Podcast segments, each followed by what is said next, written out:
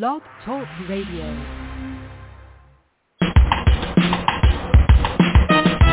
Let's get lost in a better place. Pick up a bird, travel through time and space. So much to learn, so much to see. A chance to escape reality. Open your mind and your heart. Fresh new start. MJ Network will bring you there. So let's talk about it when live and on the air. Hi, good morning, everyone. It's sunny outside. It's 46 degrees, but who cares? It's beautiful. And I am so excited. Lee Matthew Goldberg is here, and we're going to talk about grenade bouquets. And that is really a unique book, and I love it. And I'm glad it's the second one. I can't wait to get the third one. So, good morning, and how are you today from sunny? I think you're in New York, and I'm in Westchester somewhere. I am in New York. Yes, I didn't realize it was 46 degrees. That's unfortunate, but it is sunny. Um, and yeah, good morning to you, Fran. Yeah, it's like 46 degrees out here, and didn't bother me. I forgot that I needed a coat this morning. I didn't care. So this is the second book. This is the back. Give us Mhm. something about the backstory about Nico from the runaway train, and then Sure. tell us about this one because I really like this one even better, to be honest. Oh, thank you. Um, yeah, so um, it's the second book in the three-book series. I just finished the the draft of the third book, so that's going to my Okay. editors this week, um, probably for a early 2022 release. Um, and yeah, this is uh, it's a little bit of a pivot for me. I mostly write thrillers, so this is my YA series, um, and it follows uh, a 16-year-old girl. Unfortunately, her sister passes away, and she kind of starts to go down like a dark path, um, grieving about um, the loss. And her parents aren't really there for her, um, and she is, takes place in the 90s, and she loves loves grunge music and Kurt Cobain, and her dream is to become uh, a singer in a band and meet him and in the, with the encouragement of her friends, she kind of takes off and runs away um, to pursue that dream. And along the way, um, uses it as a way of kind of getting over the, the loss and following her own dreams. Well, nothing ever goes perfectly, but my niece is going into music. She has a she had a song drop on on January first. She's got another one dropping in a couple of weeks. And oh, awesome! Congrats. Yeah, Yeah. she is, and uh, it the first one was called "Eat Your Heart Out." It's cool. This one is called "Where You At," and I haven't heard it yet, but I can't wait to hear it. It should be interesting. But I try to explain to her that you know it's not going to happen overnight, and it might help if she learns Yeah. songwriting, but whenever. So tell us about her Yeah, friendship with an Winter path. and Jeremy. Yeah, it's hard. This is not easy, Mhm. right? Right, right. Um, say the question again. I'm sorry. Tell us about her friendship with Winter. I like Winter and Jeremy, but it sort of Sure. gets a little rocky there. So yeah, uh, they I would say like their trio they consider themselves outcasts at school. Um, they're juniors and they don't really fit in with like you know the jocks, the theater kids, and everything. So they make their own little little trio. Um, you know, unfortunately, a lot of the their activities revolves around you know drinking and smoking pot. Um, hmm and basically just listening to the music of their favorite grunge heroes from the era. Um, but their the relationship can be a little rocky too. There's definitely um, Nico, the main character, thinks that the two of them are going to run away with her and help Mhm. her go on this journey. And when they decide not to, it kind of causes a little rift in the friendship um, Mm. because Nico's afraid of doing it on her own, um, even though it winds up being better for her in the, in the long run. Well, why is it, you know, yeah, I heard what you said about pot and drugs and stuff like that. I majored in Mhm. music in college, and you had to be careful as to which practice room you got because if the practice room didn't have windows, oh my God, oh my God. Yeah. And this this Mhm. was not that long ago, and I'm going like, why are people smoking in there and making me sick? And a cou- couple of times I couldn't even practice because it was so bad. So why did Mhm. Nico join the Grenade Bouquets, and who are the members? And how did you get that name? Seriously. Yeah. So um, in the first book, kind of halfway, she meets um, a bunch of kids at the University of Oregon.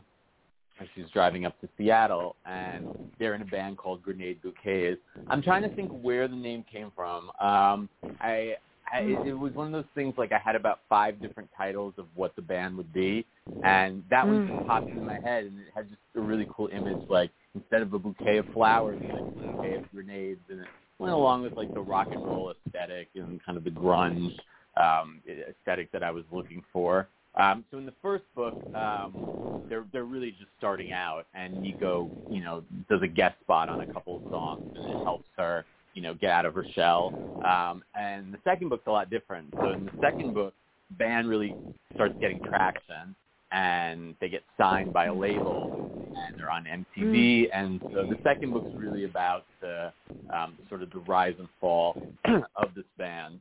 Um, where you know they have a hit and you think everything's going great, but there's a lot of internal problems within the band that forces them to kind of um, you know face the music basically. Well, you know it's it's it's amazing. What I listen to Voice, oh God, and I listen to American Idol, and I listen to all these songs, and they're all about the same thing relationships that go bad and some of the words. And yeah. i listen to the voice i actually tape voice because i have my own team. I i think it's fun just to play along. And i don't see anybody out there that that's that great this year. Not at all. Yeah, i don't see I've anything never, that's I've, that I've fantastic. never seen, Which, I've never seen The Voice, but I don't think it's made any like superstars. Um, no. Yeah, yeah. Um, but you know, for her, it's, it's always the dream. And then in the third book, um, the third book takes place in the present time and in the past. And Nico's an adult; she has a daughter, um, and Nico goes missing, and the daughter, um, through her old diary entries, revisits everybody in Nico's life to get a clue about where she's gone. Um, and they don't Mm. know if like you know, music was too much for her, she needed a break, if something happened. So the third book has a little bit more of like a thriller feel to it, which is a little bit, you know, more my wheelhouse. Um, but yeah, they were fun series to write. I, you know, I'm not a 16 year old girl, so it was uh, a challenge to write in that perspective. Um, but I like challenges, and I feel like I learned a lot about my own writing style that um, I, I could veer from thrillers and still make really great books as well. it is is you have a, definitely a different writing style i could tell that after reading Yeah, thousands of yeah. books and losing my mind completely but each chapter was the name of another band how come Yeah, so um, before Nico's sister pass, passes away suddenly, so it's her Mm. sister's birthday, and as a gift, she wanted to give her a mixtape. You know, back in the '90s, like when I was a teen, um, that was like a big thing. You'd make a mixtape of all your favorite songs, you give them to a friend. Um, so her sister was Mm. really into kind of like shiny, happy pop at the time, like Mariah Carey and Ace of Base. And Nico loved Nirvana, Pearl Jam, Soundgarden. So she made a mixtape for her um, to kind of get her into this music, and the sister passes away. So each Mm. chapter is a song of that mixtape, and then the song correlates basically what's going on with her in her life at that moment. So, um, you know, for example, like there's the Smashing Pumpkins song "Today." Today is the greatest day I've ever known. So that in that chapter, she has this sort of epiphany that even though things were hard, you know, before, you know, every day could be a new day. So she, uses the music really as um, like a like a way to self search and and um, you know get through all the problems in her life. It's too bad you couldn't play the music in the book. Yeah, nice but I I, I do have I made Spotify playlists for each of the books, so very easily. Oh, good. If somebody likes, yeah, if somebody likes the the books, just type in the you know the title of the um the book, and it'll come up on a Spotify playlist. And I've had a lot of readers, both like readers you know older who were teens at that time that you know the music's like reliving their youth, and I've had a lot of younger Mhm. readers too that use the songs as a way to get into music that they had not really known too much about before. So that was really my goal. You know, I, I love that era and I love grunge music, and um, I hadn't read a book about that era before. Like it didn't really exist in in fiction. Uh, so it was really cool to kind of bring it to life. That's interesting. So what happens when she sees Clarissa? Hmm. And how did you create Yeah. the tension between them? And what does Clarissa try to make clear? Oh, she's she's definitely no one you want to cross. That's for sure. Oh boy.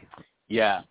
So Clarissa is was originally the lead singer of Grenade Bouquets and was dating the um the guitarist Evan.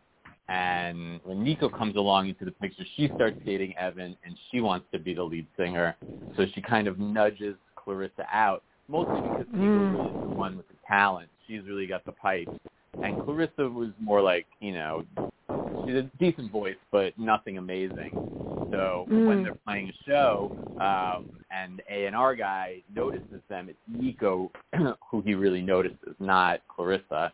Um, so slowly she gets nudged out of the band, and obviously this is not something that Clarissa's gonna, you know, take lightly. So it causes this real tension between them. And Clarissa also pops back up in in the third book. All the characters pop up in the third book as adults as well. It's interesting to see sort of, you know, over the 20 years, like what's happened to their life and where they are, and how the decisions that they made back then really charted a different path for each of them. Um, and every book needs kind of like a villain foil, so you know Clarissa's that for this book. So as a backup singer on stage, um, what hap- what ha- what's her role, and what happens when she does go on stage, and she sort of gets the spotlight? Yeah. And- So I mean, originally in the first book, Nico's never sang outside of the shower. So um, there's a big moment in the first book where she gets pulled up to an open mic night and she sings a Tori Amos song and like blows everybody Mm. away and, and herself too, and you know finds that um, you know like passion inside herself to to sing.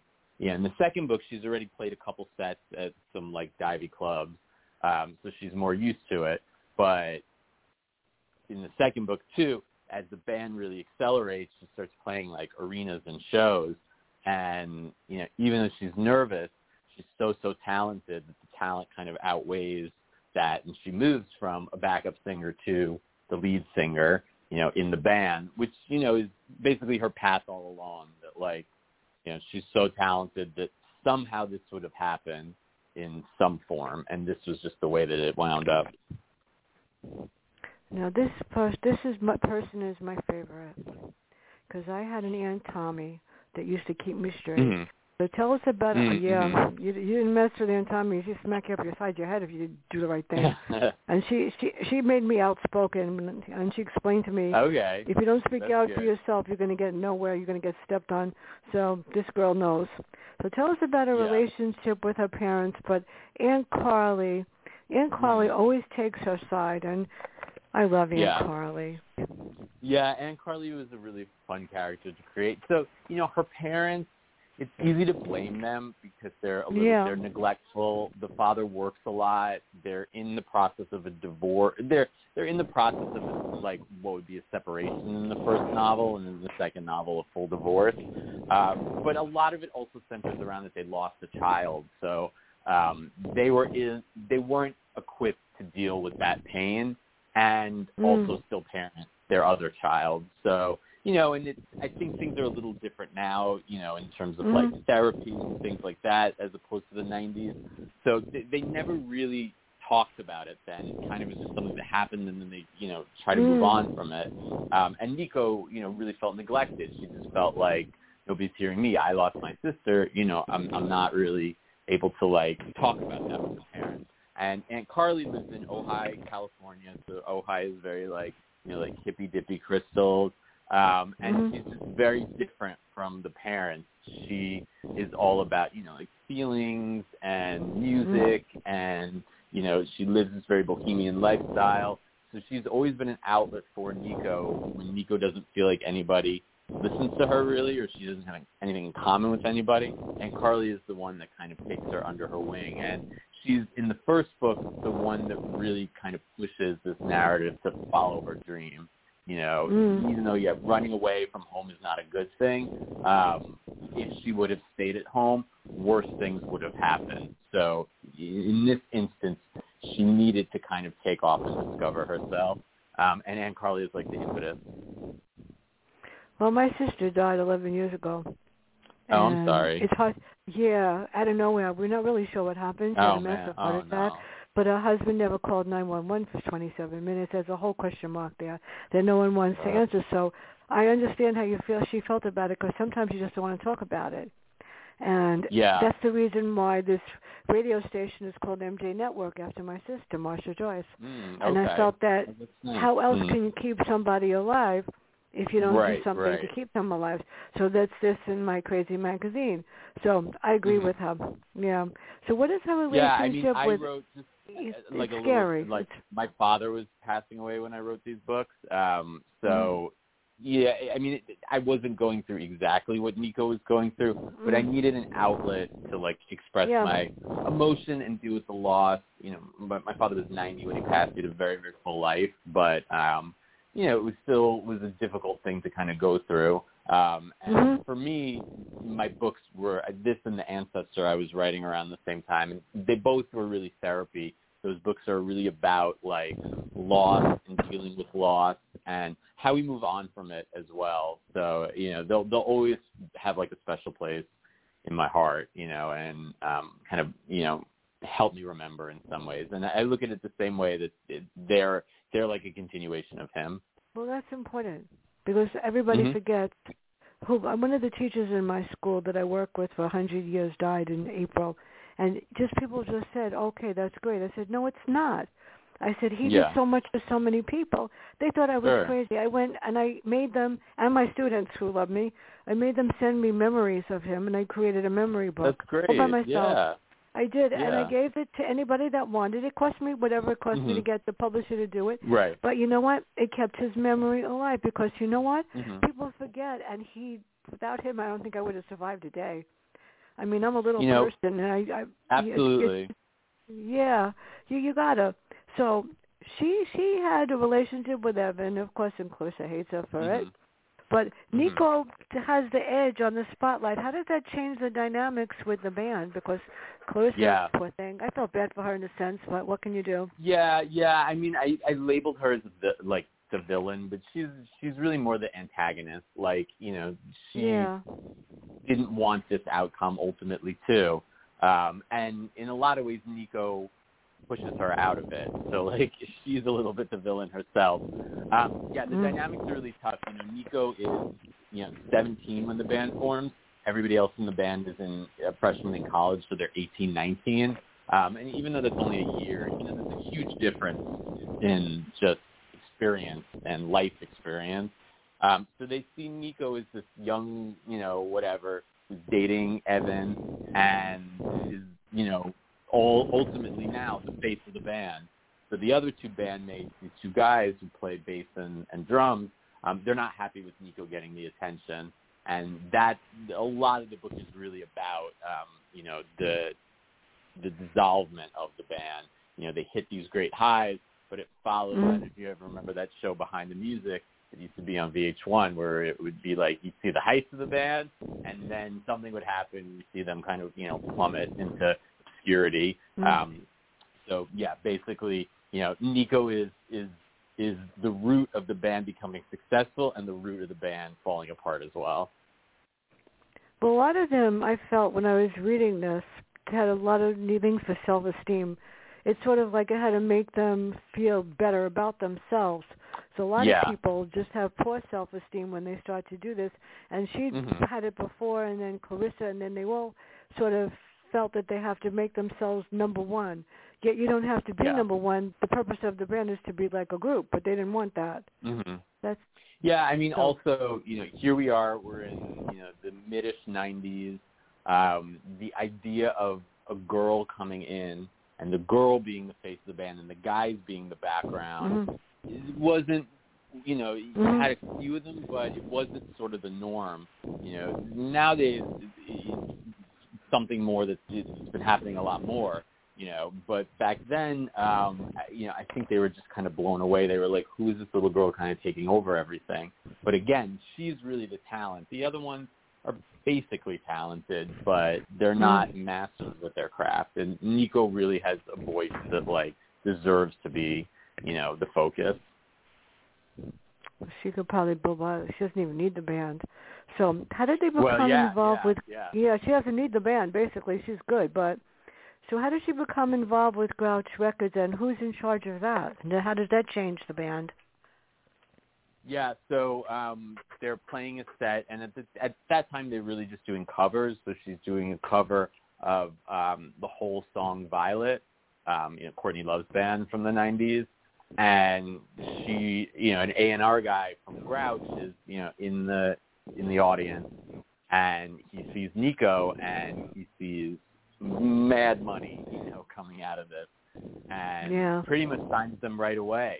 Um, uh, but there's a, he's a little bit of a shady guy, so like you you know you kind of get the sense he never really Mhm. has the band's best interest at heart. It's all about sort of the money, um, and you know that kind of further leads to the you know the dissolvement of the band as well.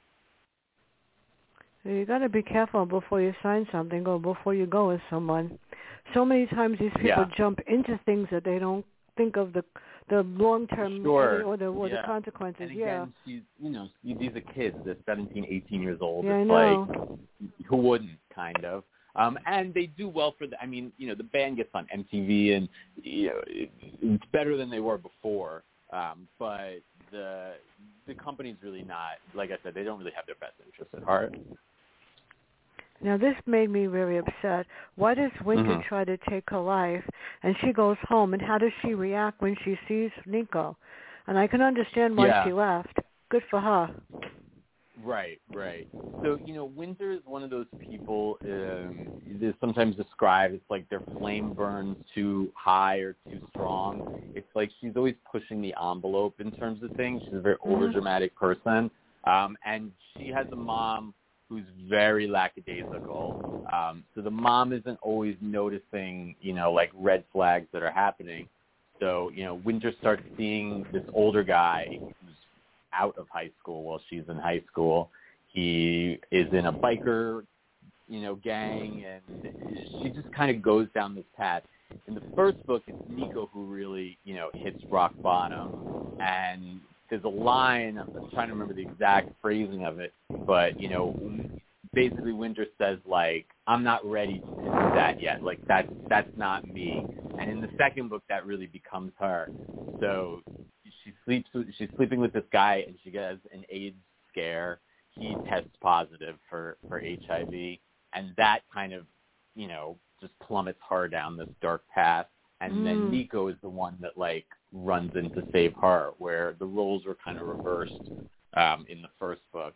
Um, yeah, Winter of, of all the characters, I think she's she's my favorite because um, Mm. you know in her heart she's she's a good person, she's a good soul, but she's just so like you know she's so like I, I'm trying to think of the, the phrase like she can go any which way like the wind can kind of carry her whatever that Mhm. cliche is you know she, yeah that she's just not grounded she's not a grounded person um and and and really goes on like a very dark journey in the second book um where yeah she tries to take her life It just bothers me because all I hear in the news is kids cyber cyber uh, bullies and killing themselves right and hmm parents not realizing it. You know, I had an Mhm. overprotective mother that knew everything I did. I think I had a write out every Yeah. my day. I mean. I used to say to her, you know, you're a little bit too much, but maybe that's the way you have to be. You have to really be aware, and you know, I know as an educator, if a student came Mhm. into class that usually was, none of my kids were bad ever. They knew better. But Mhm. if somebody all of a sudden started to act out, I get nervous and say, okay, what's going on? You have Right. to be aware of changes of personality. Or somebody that was Mhm. outgoing and answer questions just to sit in the back of the room and say nothing, I'm going to find out Mhm. why. You go, you Yeah, do because no, you I have mean, to. it, it's so important, especially like what you said. You know, obviously the parents need to be the first ones. They're the ones with the child. But if you have Yeah. parents that are neglectful, or not even Uh-huh. necessarily neglectful, but just it's like they can't see the forest for the trees, like with the kid. Um, you know, then you hope it, the next step is a teacher that potentially notices. You know, here in in in this book series, the books always pretty much take place in the summertime. A, because I didn't really Mm. want to deal with like high school life. It just didn't really interest me to write about. Um, So you know, all the books take place in, in the summer. So unfortunately, you have these you know traumatic dramas happening to the characters outside of the school year. You don't have teachers kind of being able to step in and notice Mm. things. And then if the parents aren't, you know, the kids are, and it was a very sort of 90s thing, you know, it, it was around the time of like latchkey kids and you had Mhm. kids kind of like fending for their own. Both parents were working in households, which maybe not was the case in the 70s and the 80s where a parent was home. So you, you had these kids that kind of started to like grow up on their own. You know, cyberbullying wasn't a thing yet. You know, the, the internet wasn't obviously what it was now, um, but that still existed at the school. And if a kid felt alone, you know, you could you could look at the internet. That you know now we're like, yeah, there's cyberbullying, but it also offers a place for kids to go to. You know, if they are feeling alone, there's there's a way of like meeting people that way and other kids Mm. like them. You know, in the '90s, that really you didn't have that option. So if, if you didn't have like a core friendship where you were from, that was it. You're just in your room alone, basically. Um, so yeah, I mean, I think like it, it, it was a hard time um, if if a kid was struggling. It's it's sad, I know, because I mean, I had kids who came. One one little girl came up and said to me, "I don't know if you're going to believe me, but my aunt is abusing me," and she explained. Mhm. And I said, Mm. I have by I ha you have by law to report it. I could have just said, okay, Right. whatever. I was right. Unfortunately, the mother wanted to cut, came in and wanted to kill me, but I was right. Um, oh, I had no idea that the, yeah that the kid what the aunt was doing to the girl, and the girl said to me, "You probably saved my life." I said, "That's because I have a big mouth, and I'm not going to stop until I." And I, said, I told the mother, I said, "If I'm wrong, I will publicly apologize to you." Mhm, But I was never- Yeah, that's yeah. the No, that's you the sad right part, thing. because I mean, if you don't know the if you don't know the triggers and if you don't really care i mean i had my my my morning group came in at six thirty in the morning to have reading so there was a problem Mhm. yeah you're going to tell me you're going to wake me up first bring me my coffee but when Yeah. she returns to when she returns to LA, what happens? And she sees Clarissa. So how does that work out with the band? With her, did they force her out, or does she part of the band, or does she get in back? Nothing. Does she go in the back? Clarissa, you mean? Yeah, yeah. Yeah, so, Clarissa. Um, yeah, she basically they they can't have two lead singers. Like it's it's it, it, the band isn't Yeah. you know set up that way. Like it's not ABBA or anything like that. Like you, they they don't need two lead singers. Um, so they basically make this choice, and it, it's really not up to them. These the record executives are like this other girl's not doing anything for this band. Like they kind of make the call. And then Clarissa obviously blames the whole band and her ex Evan and mostly, you know, Nico for pushing her out. and then uh, later in the book, she finds a kind of a different way back in. So their manager, um, Lacey, is, is, is a lesbian, and Clarissa starts dating her. So she she kind of worms her way back into the band, you know, in in her own way um, uh, to Nico's dismay because she doesn't want anything to do with her. So this it's like hmm, before I forget, I don't want to forget my mind. Tomorrow Mhm. at ten, Vincent Zandri, and Frank Scavo. We're going to talk about the anthology that Frank created and anything else that comes up in the conversation. Because who knows? It's going to be interesting. On the 25th, uh, Dr. Maxine Thompson. Yeah, you're going to join that one too. it's going to be interesting. Let Um, tell you. Vince is a good friend of mine. Yeah, I don't think I'll be able to tomorrow, but please tell him hi for me. I have no idea what they're going to talk about, but whatever. Yeah. And It'll be a the good one. 25th, uh, Dr. Maxine Thompson. Maxine is a black author, very powerful publisher, and she lived in the White family for a year. So she's going to talk about lineage. On the 26th, barring any technical difficulties, the author of Redemptions. And on the 28th, give us your worst and your best. They're supposed to be there at 10 o'clock. And you will be joining us on November 2nd for a panel show on reviews Mhm. and anything else that Yes. comes up in anybody's mind. Yes. I'm Yeah, who knows? I me too. And on the fourth, Marilyn Levinson, and that's just part of. Don't forget, Dick Belsky is coming on on the seventeenth for the Silent Island. Oh my God, You've got to read that. It is scary. Mm. And for those of you that haven't read Dennis Palumbo's Panic Attack, Panic Attack, when you read it, it's great. So, What was the book again? Panic. Uh, uh, which one? I, uh, what, I- what am I talking about? Yeah. Um, The one, the one that's going to be Panic Attack is by uh Dennis uh Palumbo. That that is great. Okay. Yeah. And I- yeah. and yeah. He's, he's a great writer. That is this, yeah, that's fantastic. And I just finished Echoes of the Dead. Oh my God, that was sent Mm, to me by title. accident. That was, yeah, those are really. I get all of them. You never know what I'm going to read. And then there's a few that you don't want to read. Seriously. So after Clarissa returns, what changes in Nico, and why all of a sudden T? This this is true, because Mhm. I mean, majoring in music, I know a lot of people were into drugs, alcohol, and cigarettes, and oh God, not me. And you went to parties Yeah. and frat parties, and that was the main thing. Why? What changes in Nico, and why did they all go to drugs, alcohol, and cigarettes? What did they make think that that's going to help them escape to the escape to another planet? Yeah, so I mean, in the first book, she has some, you know, out. She doesn't have heavy drug issues, but Mm. she supplements the loss of her sister with, you know, pot and alcohol, basically. Um, and then there's a scene where somebody gives her a pill that, you know, is, Mm. is suspect later on that she takes, and she kind of go. That's her like rock bottom in the first book. So she always has a propensity for it. You know, it's kind of you know innate within her to go down that path. And like, look, every band, especially in the '90s, especially these grunge bands, you know, if you if you look now, so few of them made it out of it alive. Like you have Eddie Vedder, who's still alive, Courtney Love, and Billy Corgan. Almost the end, you know. Kurt Cobain died, Chris Cornell died, Scott Wy- Weiland died, you know, Alice in Chains, two of them. So there really was this like, you know, propensity for for you know drugs, very heavy drugs in that era. Um, music was about that, you know, it was about kind of you know disillusionment, franchisement. Um, and so Nico goes down that path. Um, you know, uh, the book opens with her at her worst, and then it kind of dials back, and you see the steps Mm. that lead her to where she is.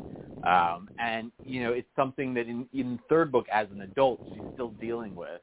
Um, and I wanted to Mm. make it realistic as possible. You know, a lot of times it's like, and then the book ends and they, she's all better, and it's like, well, that's not always realistic. You know, a lot of times um, issues start at a teen, you know, when somebody is a teen, and they carry on into adulthood. So, you know, Nico experiences that as well, where you know it's it's something that she for her whole life will always be, and you find out that she's been kind of in and out of rehab, you know, in between you know, when the second and third book happened in those in those years. And her daughter in the third book is very different. Her daughter is very, you know, straight edge. She doesn't touch drugs and alcohol because she saw what it Mm. did to her mom, you know. And in, the book isn't like against alcohol and, pot in any way, shape, or form. Um, you know, it works for some people. It doesn't work for other people. It's sort of just like your DNA, and you know, if you're Mhm. able to handle it, or if you take it to like, you know, the dark edge. Well, some people take it to escape, and then it destroys them, and they don't even Yeah, I realize mean, it's like- happening at the same time. It's scary. Yeah, I, I'm not a big drinker, but I do smoke pot, and I find for myself it helps. You know, be creative. It, I live in the middle of New York City. It, you know, you kind of chill a little bit, so it works for me. It's you know, it, it, but it's not for everybody. Nothing's for everybody, you know, and it's all about a balance. My favorite drink is coffee, just black coffee, and I feel so wonderful. I Yeah, get up in the morning, and I if don't- I I don't don't have my coffee, you can't you can't speak to me ever. Oh, Yeah, really? sometimes I Okay. overdo it though. I'm terrible. Yeah. no, Yeah, it's, know, coffee make, you- keeps me calm, keeps me happy. Everybody needs some type of vice in life, you know, and yeah, I'll settle for coffee. It's- Yeah, it's all about how you're able to manage that vice because uh, you know it, it gives you so much pleasure to take that out of you know your existence. That you know, it's crazy, but you know hopefully you're able to manage it. You don't drink ten cups a day. like that's that's that's sort of the the golden rule. well, if I have my coffee, and since I'm allergic to real milk, I can't have um cheesecake or any ice cream and stuff like that. It really makes life hard. What can I tell you? That's probably why I'm I'll the never be same, but overweight have you tried a lot of these like like Yeah. almond ice cream, almond milk ice creams, and ha- have you tried those? You know something? I've never tried the almond milk ice cream. I tried almond milk yogurt and hated it. And my husband just bought me almond milk, so I have to try the almond Yeah. milk ice cream and see. But if it has soy, I can't have it. If it has no soy, yeah, then I might actually try. Ones. There, there are like almond milk ice cream, cashew milk ice cream. You really don't notice the difference, and it's easier on your tummy.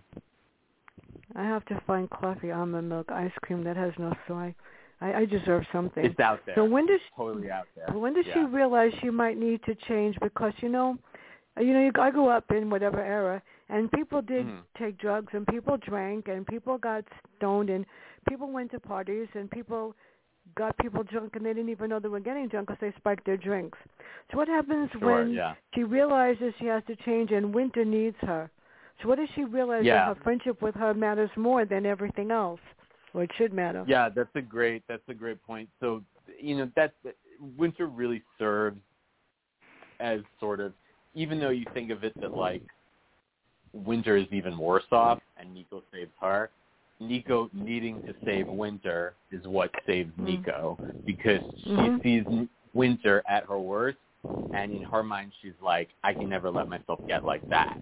You know that Mhm. that's taking too far, um, and she drops everything. So she's about to, you know, I think she's on a tour at the time.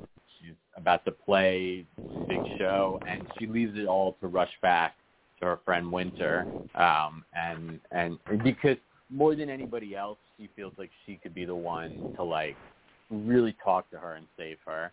Um, and even though Winter in that scene like kind of you know brushes her off, um, Mm. you, you get the sense that it, it was needed for her, that she needed to feel like somebody cared about her that much. What about Jeremy? What happens with him? Because isn't he close with Winter? Yeah, yeah. So you know, Jeremy, Jeremy is a little bit like the comic relief in in all the books. I like funny. him. he always is quick. He has like a quick thing to say, but he's also going through his own stuff. You know, he's, Yeah. he's gay in the mid '90s in you know small town. Well, they're in LA, but like you know they're they're at like a small school, so he doesn't really know how to fit in either. And you know through the book, Mm. he kind of becomes more um, you know like comfortable with himself. And more than anybody, he's the one that's like the most there for Nico because he and Mm. Nico don't ever have you know, I think it's different. It's like Nico and Winter, they're both girls, so they have a little bit of that like competitive nature in their friendship. Um, and with Jeremy, it's it's just not the case. So more than anybody, Jeremy's really the person that like Nico could rely on. And in the third book, um, especially, you know, you you learn that like over the years, Nico and Winter's friendship dissolved a little bit. Like they kept in touch, but they weren't like the close close friends. And that Jeremy is really kind of her closest friend in life because they never have issues where like Nico and Winter were always, they always are like pushing each- other, kind of who can go closer to the edge almost. Um, so yeah, he's he's a he's a fun character. He's a really, you know, in dark moments of the book, he's the one to like have a quick line to like make people laugh. Well, I like him. Does she ever have a better relationship with her parents? Do they ever realize that Yeah. she's who she is? And I mean, because her sister died, she just feels like she didn't count. And her, Right, it's you know, her it- fault. it- At the end of the first book, they they really have like a heart to heart. They're obviously upset with her for running away, but yeah. they start to get to what the root of that was and realize that you know they were a little bit to blame for that as well. So they start Mm. kind of talking little bit, and in the second book, it really opens with them kind of in a good place. Like you know the parents are supportive of Nico. You know, going on this musical journey. You, you know, I think they're hesitant because this year she's 17, she's going off on her own, but she's still passionate about this. She hasn't been passionate about something in a long time her sister died, so they don't want to be the one to like neglect her dreams or anything. So I think their relationship is in a, is, is in a good place, you know, for for a good part of the second book. Mm. Um, you know, the third book you learn in in life it, doesn't just stay that way. So they have their kind of and valleys. Um, and you know, it's, it's it's something really honest about I think like you know parents and children, especially as the children become adults. You know, a lot of Mhm. times like they're really just different people. You obviously love your your parent, your child, but as a Mhm. friend, it, it it it's not it doesn't always work completely. So I think that's what starts to happen. The parents marry other people, so they start kind of new lives. And once again, Nico is kind of like left to drift off on her own. I understand. You know, my sister was my best friend. You know, you always Mhm. get one person in your family you can call at three o'clock in the morning when you're in a bad mood and something's wrong. Yeah, She was the one. yeah, And she did Oh. it back to me too. As a matter of fact, she ran a, um, an orthopedic surgeon's office, and I wish she was here Mhm. now. And she would call me. It was just she would call me at seven o'clock in the morning. My mom had Alzheimer's. She said, "Did you give mom her Mhm. medicine?" I go, "It's a funny thing, Marcia. I forgot, just like she forgets. I forgot you have to come and right, do it." right. um, there was no there's nobody to banter back and forth. She had a warped sense of humor, and I hadn't even. We, were- Mhm. it was it was hilarious, but you know Mhm. that's what kept kept me going for the eight years I had to take care of my mom. But you you just Yeah. do. So relationships sure. change. I know over the years, and Mhm. it's not easy. Mhm. So in the middle Mhm. of she's dating Evan. So how, is she Mhm. still dating him? Is he coming yeah, back? so yeah, I mean their relationship also goes through ups and downs. I mean, it has to also just to keep some of the drama in the book. Evan is just a really kind soul, so he kind of exists as the perfect person for Nico at that time. But again, Nico's Mm. 17, so what does she really know about like love and relationships and everything? So, you know, she has a tendency to sabotage everything, which kind of harkens back to the name of the book and the name of the band, Grenade Bouquets. Like, she- she'll be the one to blow things up, you know, for her own life and her Mhm. own relationships. And she'll admit that, you know, like at this, you know, the second book is really about her learning that about herself and understanding it. And I think that's really important because it, it, it, for the future, it, it potentially lets her like put out any fires that she starts herself. But yeah, Evan is just like the good guy in the situation. Um, you know, he's very chill and he resembles Kurt Cobain a little bit, so he's kind of her ultimate guy. Um, and he was he was just a fun character to write. He was just a good person.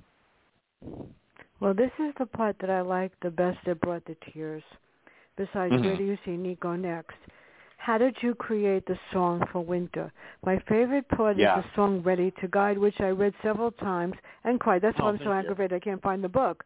Is how much I miss Right. my sister. How did you create the Mhm. words and what was the inspiration? Because that really was so perfect at the end. It couldn't have been any more perfect. Oh, thank you. Yeah, yeah. Maybe I have a, a future as a songwriter as well. Mhm. It, both of the songs came really easily. I wrote them very, very fast.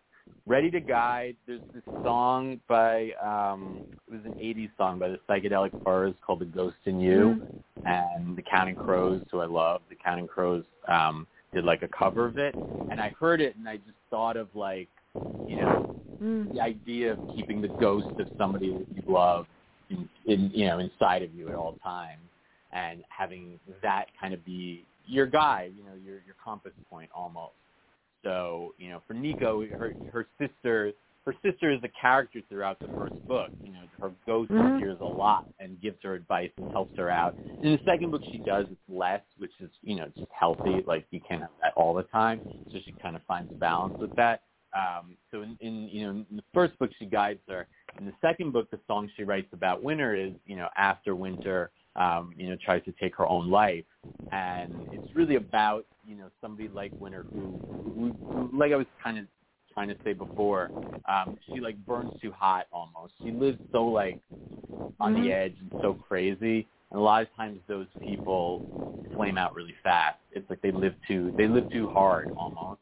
Um, so the song is really about that, and um, I'm trying to remember like where the lyrics came from. I think I just sat down and it was in like 10 minutes. Like the lyrics just kind of flowed out of me.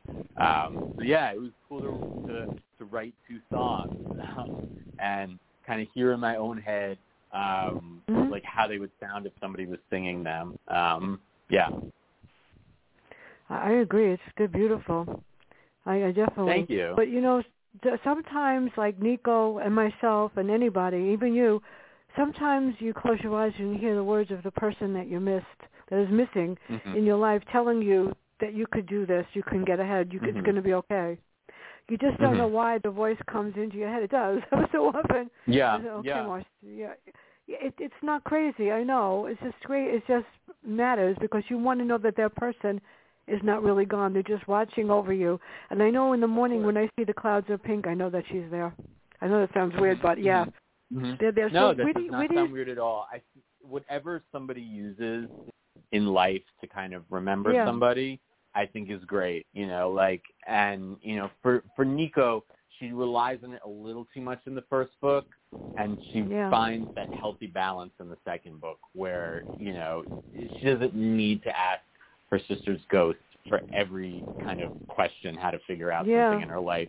It's first, you know, the, the big things kind of um, and I mean, something that I've, I've myself dealing with, you know, like how to continue a relationship with my father after he passed. You know, I, I, I it's like a new relationship that you're forming where you know I'm, I'm I'm learning to to get into a place where I'm comfortable to talk to him. I haven't quite gotten there. It happens a little bit, but it's it's Mhm. something I'm kind of seeking out in terms of how to kind of go about that. So what is next for you besides the third book? When are you writing another Yeah. murder mystery to scare me? um, so I I just finished uh, a, a a a thriller. It's not a scary thriller. Um, it's, Mm. it's a little bit more comedic. It's about a family of Jewish bank robbers in the Oh, nice. 1980s, and they the father loses all the money. He works uh, you know on Wall Street. They lose all their money, and the stock market crashed in 1987. And the only thing that's not repossessed is their family RV. So they take off in the RV, and just to make a little money here and there, like you know, steal from a convenience store, and they realize that they're really good at it, and then they start hitting banks, and they realize that they're really good at that, and they become like the most notorious bank robbers of the 1980s. Um, and it's told through the middle child's perspective because it's a very exciting time in his life, obviously, but he's old enough where he also starts to realize like this is really effed up, and you know my Mhm. parents are insane. Um, uh, so it's a really cool book. It's called The Great Gilman. So I just finished it. My agent's actually going out with it this week to editors. Um, so Mm. send good energy to that. Um, and see what happens next um, with it. Yeah. Are you using um not using the independent publisher, using somebody else, right? That's the other question. Um, so this one we're sending it to big publishers. Um, you know, my my novel The Mentor was was published at a big press. Others have been indie. Um, but I'd like to get back to big presses also because I would like a little money in my pocket. Um, yeah. Yeah. Um, so I think this one is commercial enough. A lot. It's very hard. I feel like with big publishers. A lot of my books Yeah, are like a noir, um, and it's like a smaller market. I feel like this book is is is a thriller, but it's also about like family and tradition and Judaism, and it has slightly bigger themes that I think are a lot more accessible. Um, so yeah, I would love to deal with like Random, Penguin, you know, like all all of those. We'll see what happens. You know, it, it, it literally is about to go out today, tomorrow, the next day. Um, and yeah, fingers crossed. I hope so. You know, because I use I won't say what it is. The, Um, the independent publisher. It costs a lot of money to get the book done, and they did absolutely nothing to promote it, nothing whatsoever. So Yeah, I mean, I've had good indie. You know, They did nothing. I've had I've had good indie publishers where, you know, my my YA series is an indie publisher, and they've really been fantastic with helping promotion. I've done a lot on my own as well. I think that's sort of the thing that authors need to understand, even at a big press. You know, like when Yeah. I was at St. Martin's, I don't know that St. Martin's did that that much more than indie publishers that I've worked with. So you kind of learn like, okay, I need to kind of take the reins a little bit. Um, but I, it's more that I would like something where I get an advance.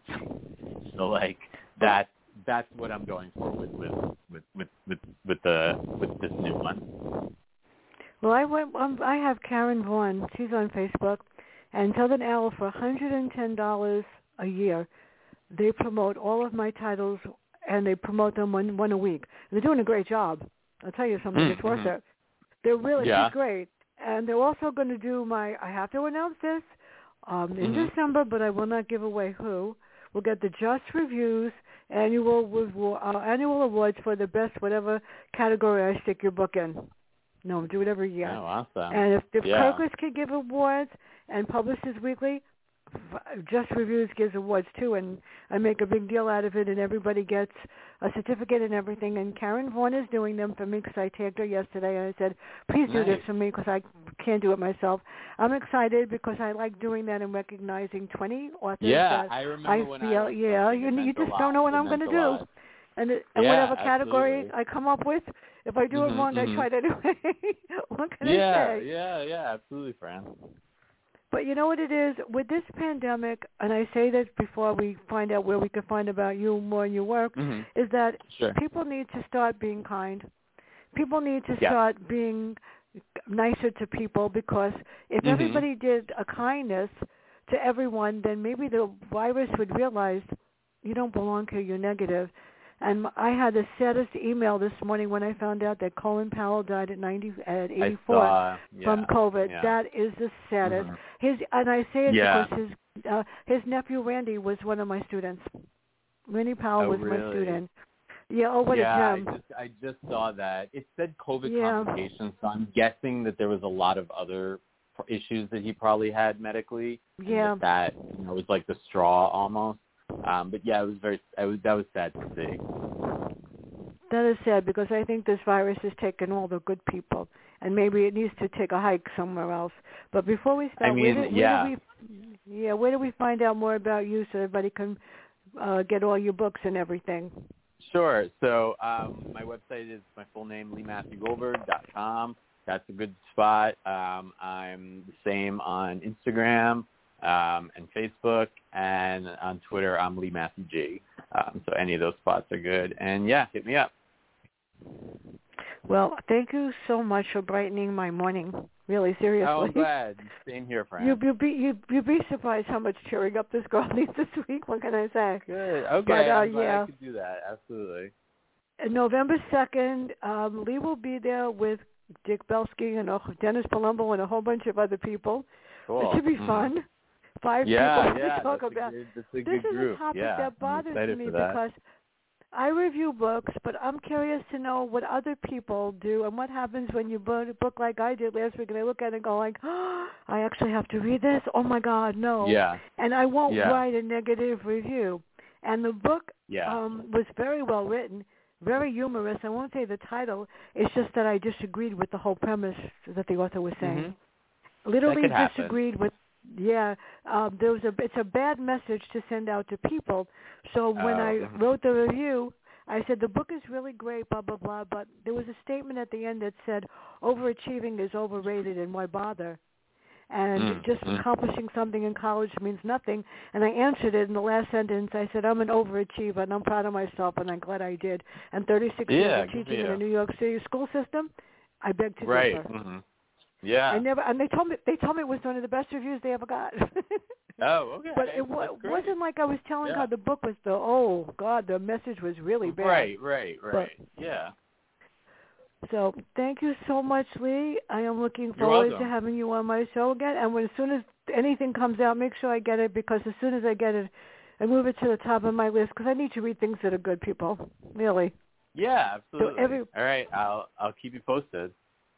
Uh, with that, please, everybody, it's a beautiful day outside. Everybody, say something nice to someone. I did this morning when somebody walked past me. I said, "You look beautiful," and I don't even know the person. You just feel Mhm. better when you do something nice. And somebody said to me, "Oh, Good you advice. did really well with those colors," and I go, "Yeah, that's Mhm. what's me." So if everybody says something nice, then COVID nineteen will realize you're not welcome here anymore. And I truly hope that God under that he that it no doesn't take anybody else. Lee, have a great day. Everybody, stay safe. You too, friend.